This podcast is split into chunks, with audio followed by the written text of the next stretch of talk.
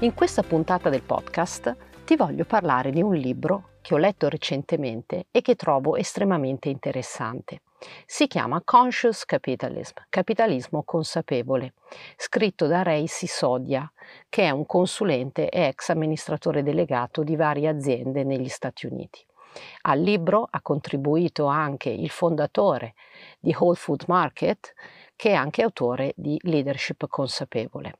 Questo libro è estremamente interessante perché? Perché dà una prospettiva nuova su un tema che tocca tutti noi imprenditori, che è il capitalismo.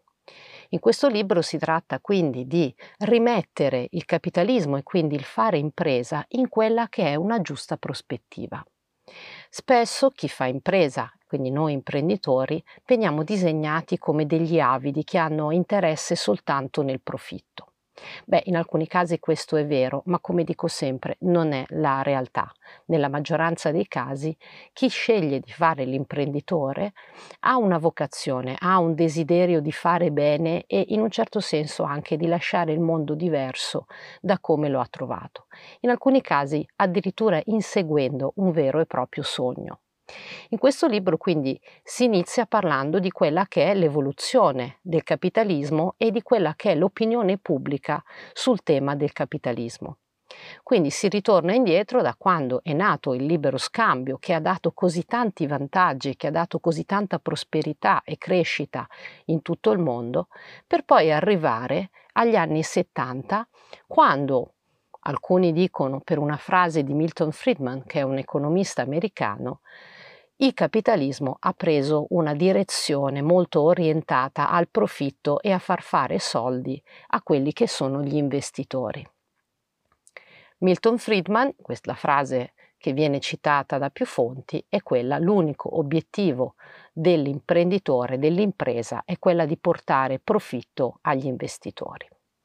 Questa frase, che è poi entrata in tanti libri di economia che vengono anche studiati nell'università, ha davvero portato la concezione generale a intendere che il fare impresa abbia come unico profitto quello di generare soldi, proprio come se fosse un investimento speculativo.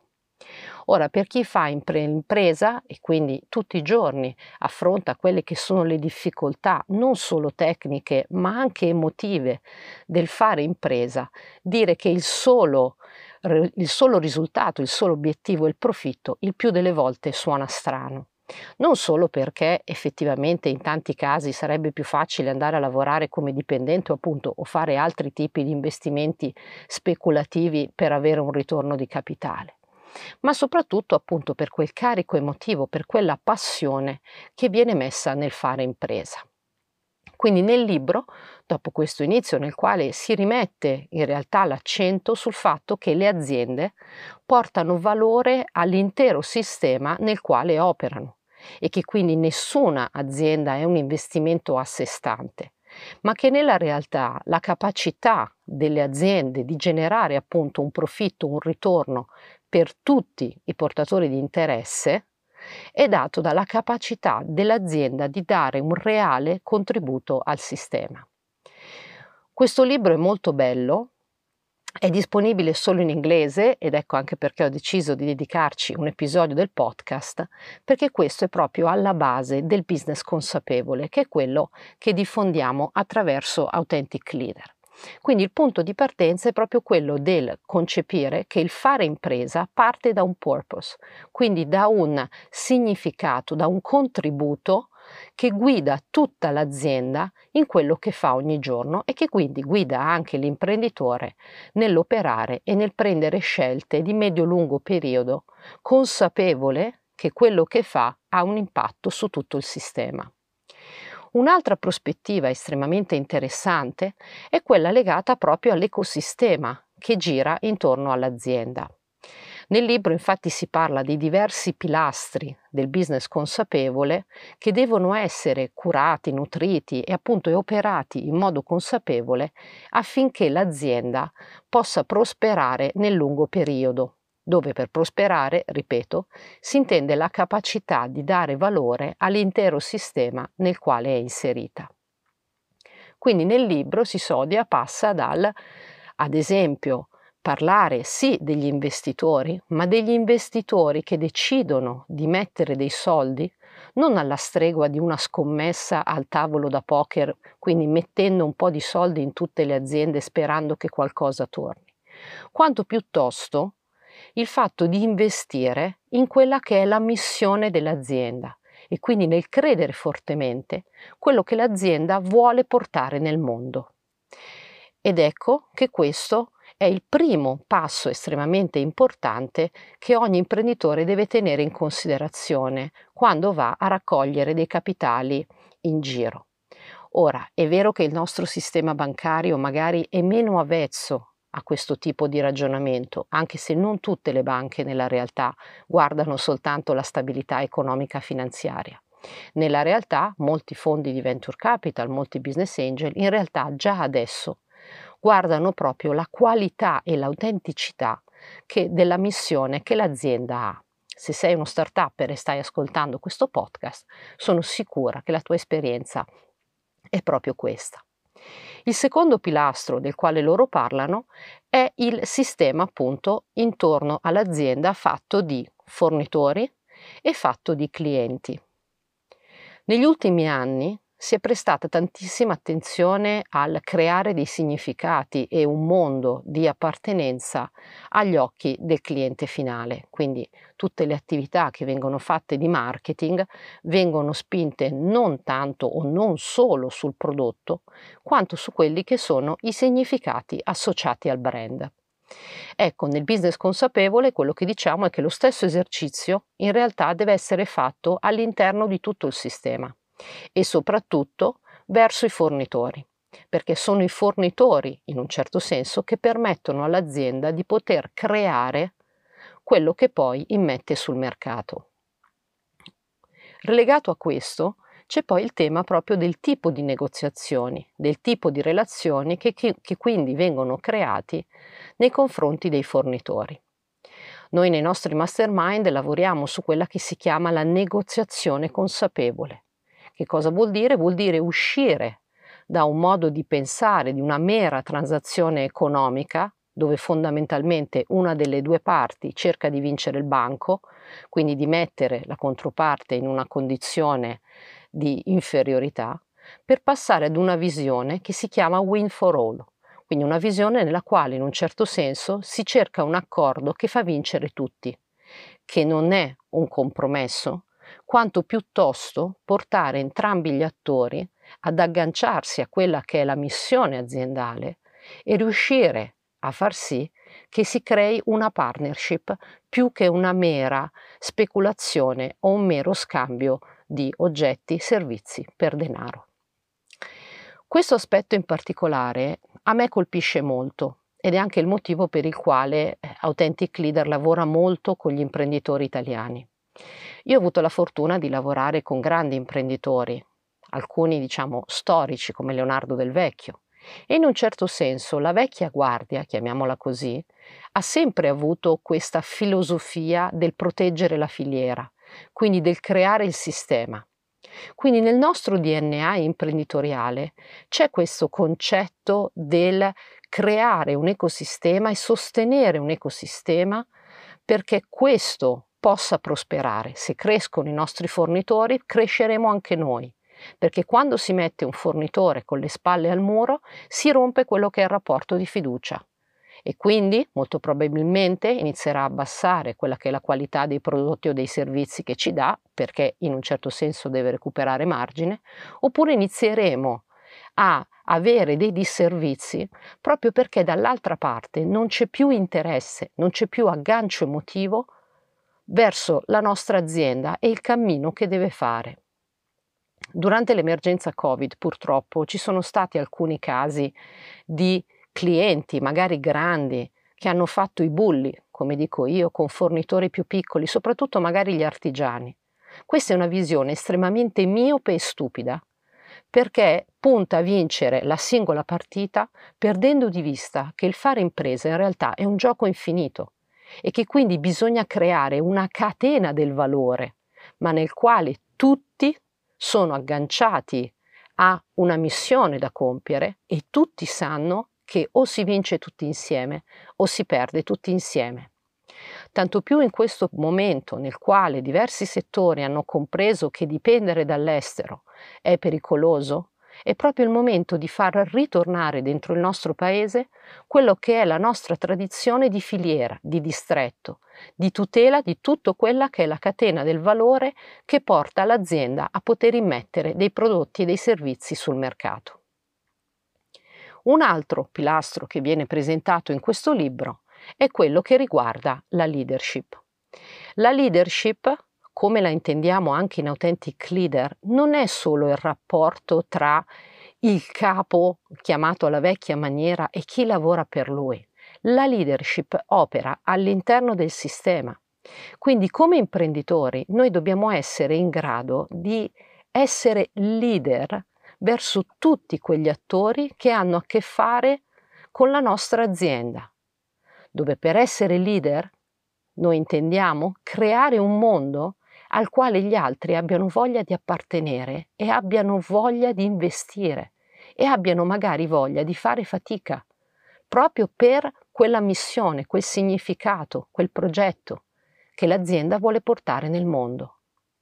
Questo è molto bello a parole, lo so, suona sempre un sacco bene, quando non è autentico, perde di ogni significato.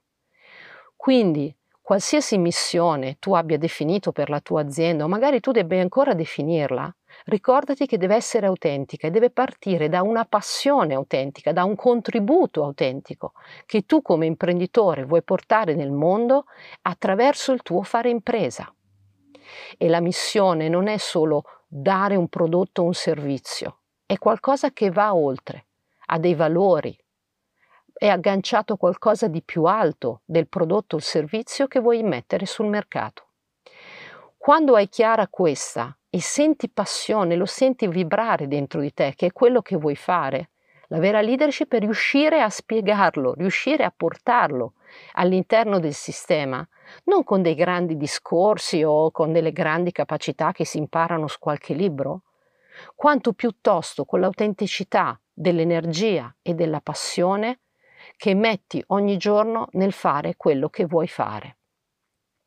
Quindi il ruolo del leader, come viene inteso nel business consapevole, è quello dell'ideatore, del motore, proprio dell'ingaggio emotivo che c'è all'interno dell'azienda, ma all'interno di tutto il sistema azienda.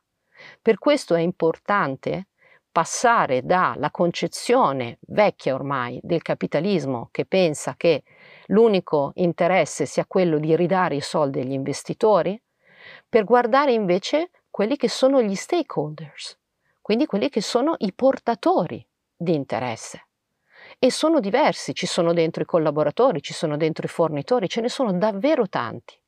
Quando noi siamo nei mastermind facciamo proprio ragionare gli imprenditori sul sistema che c'è intorno all'azienda e loro lì riescono veramente a capire chi sono i partner chiave, chi sono quelle aziende che sono determinanti per il successo della loro azienda, ma non per averne paura o per andare a negoziare ancora meglio o per mettersi in sicurezza cercando il piano B, ma per riuscire a creare una partnership con loro. L'ultimo pilastro che viene presentato in questo libro è quello che riguarda la cultura e il management all'interno dell'azienda.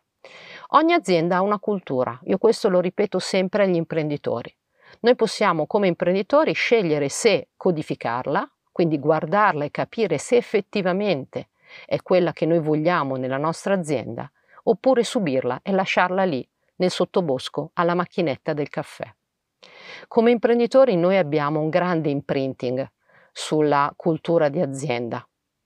non sempre consapevolmente. Quindi quando lavoro nelle aziende per creare, per far emergere la loro cultura di azienda, ogni tanto capita che il team dica facciamo questo perché crediamo che l'imprenditore pensi, oppure perché lui una volta ha fatto così e quindi noi pensiamo che questo sia il modo che lui si aspetta da noi sono le persone che fanno il successo delle aziende. Tutti i grandi imprenditori che probabilmente stimi ti dicono questo. Le persone fanno la differenza e le persone, per esprimere pienamente il loro potenziale, hanno bisogno di essere unite da una missione e in un certo senso essere uniti da una cultura aziendale che fa sentire loro di essere parte di qualcosa, di essere parte di una squadra. La cultura aziendale è un lavoro estremamente bello e tutte le volte che noi lo facciamo, anche con realtà che hanno punti vendita, quindi persone che magari hanno anche un tasso alto di turnover e che magari lavorano geograficamente lontani dalla sede, chiamiamola così, porta dei risultati incredibili. Perché in un certo senso, quando le persone sanno di far parte di qualcosa, hanno un contesto più chiaro nel quale operare, ecco che li riescono veramente a esprimere il loro potenziale. Tante volte invece, e questo è un altro luogo comune, si pensa che le persone vogliano fare il meno possibile o si pensa che non siano affidabili. Come imprenditori noi continuiamo a dire non troviamo persone. La realtà dei fatti è che spesso noi non sappiamo che tipo di persona vogliamo, sappiamo il curriculum magari, ma non sappiamo che tipo di persona vogliamo.